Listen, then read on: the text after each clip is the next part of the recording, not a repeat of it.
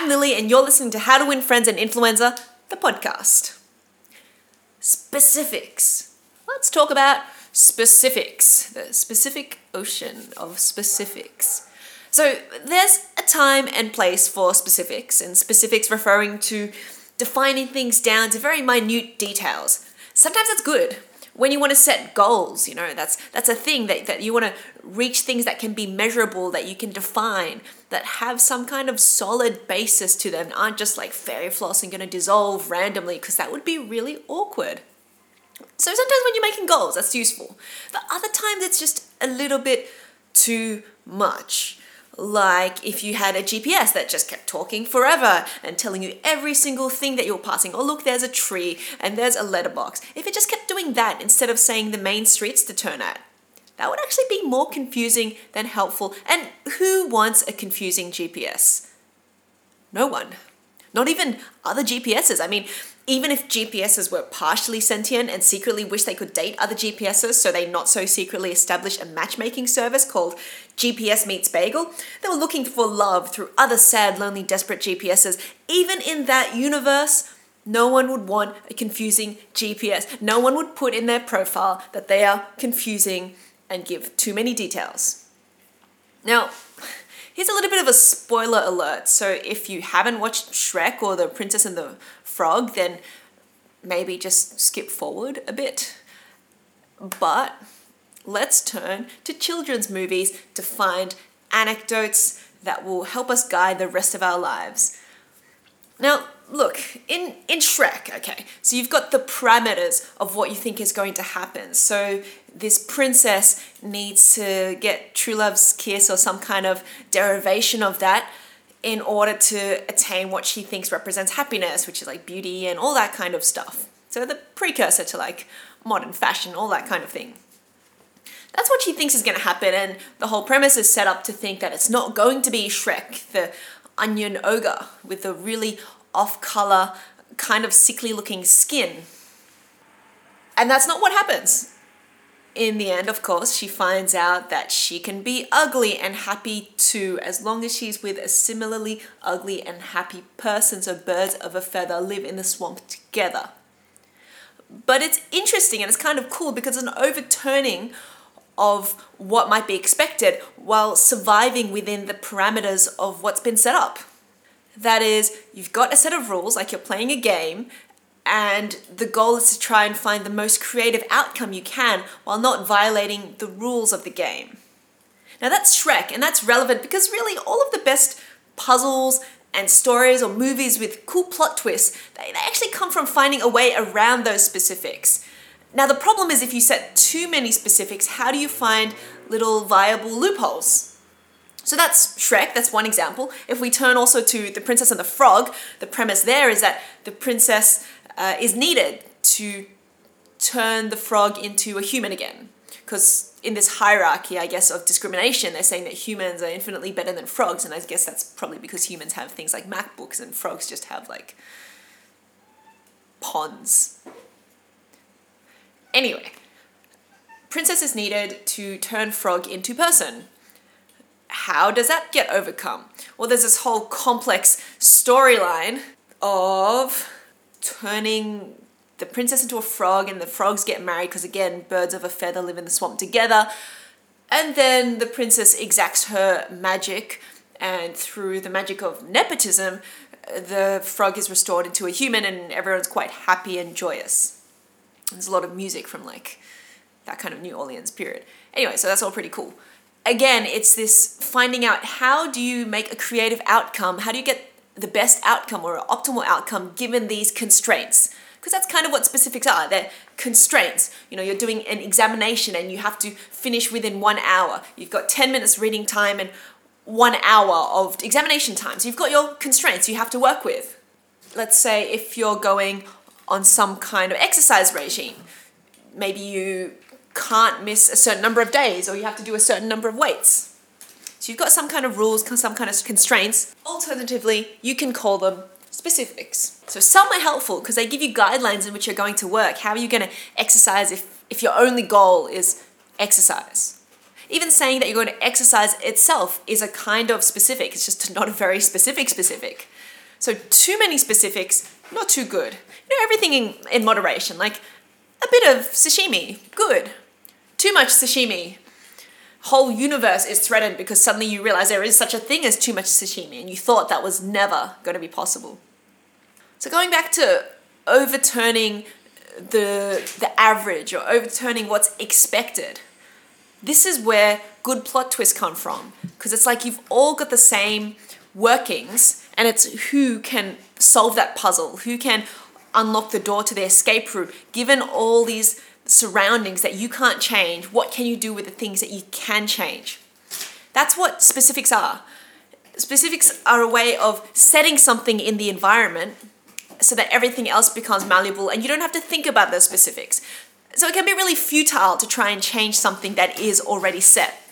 Let's say you're playing a card game, four players, each taking turns to put something down into uh, the playing pile, or you can't really change what's already been set. You know, let's say you're playing the game cheat or bluff or whatever you want to call it. What's already put down is, is set. You can try and influence the future cards that get put down, but what's put down in that turn, when it's your turn to put something down and you've got nothing to put, all you can do is change how you're going to react. Are you just going to, you know, take the pile or are you going to try and bluff your way out of it? So specifics are there for a purpose, not to constrain you for the sake of constraint, but to intentionally limit our choices and to be overcome, but in a productive way. So, what good games do is they kind of titrate the challenge so that the level of fun is still there. It's like catch up mode in Mario Kart or starting from beginner levels. You know, you're starting with your level 2 Pidgeys and going up into your level 100, whatever Pokemon they're up to I, I think, I mean, Pokemon kind of got decimated, you know, the day they introduced this weird rubbish bin Pokemon and things kind of just went downhill. So, like, whatever strange kind of alien Pokemon they're up to now, like level 100 of that, you don't start there, you start at something lower. So it's not just the insurmountable obstacle for the sake of it. This is what video games do well, if they are done well, that you kind of go up and up and you get more and more specific as you can conquer it. You get more obstacles as you can conquer it.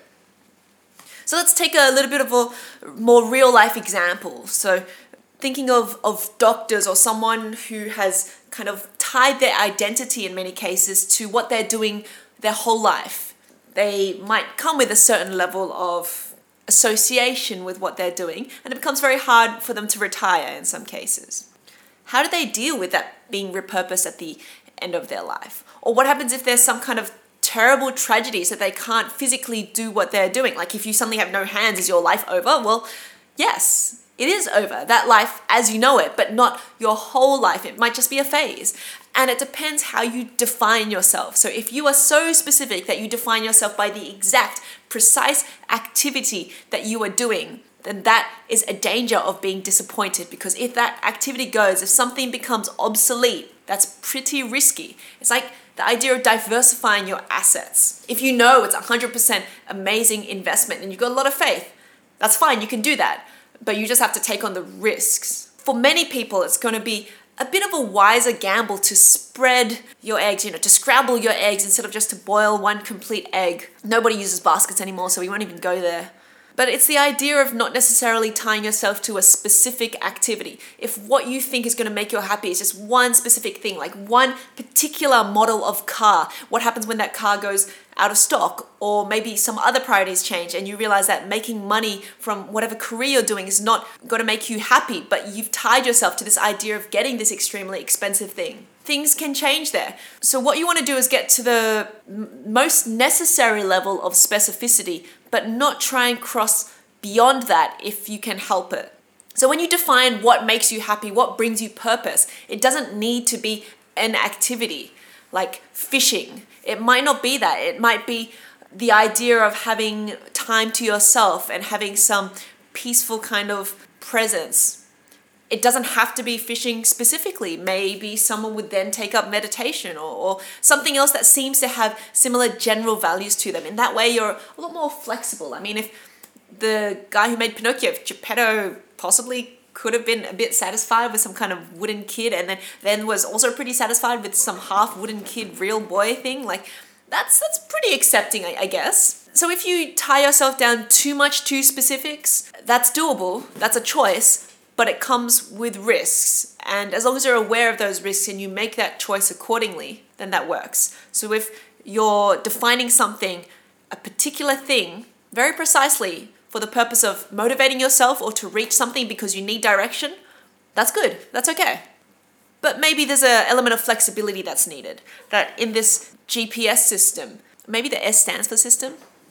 Well, on this GPS minus the system, that you're okay with changing your destination if you need, having malleable specifics. And it just means, like with the idea of, of minimalism, being ready to let go of things if they don't really serve you having a minimal number of things that really have to be fixed. But that could be a whole topic in itself. And right now we're talking about GPSs that like to date each other. So the thing about humans as opposed to GPSs is that they can persevere endlessly and tirelessly and quite stupidly in search of a purpose, in search of some kind of meaning that justifies all of the suffering because life is suffering unless it does turn out that GPSs really get a, a, big thrill from like being charged. Like I don't know, has anyone ever thought about whether, like in Toy Story, uh, is there ever going to be like a technology story where you find out that wow, hard drives just really like being plugged in, and GPSs get this like electric thrill when they're getting charged. Who knows?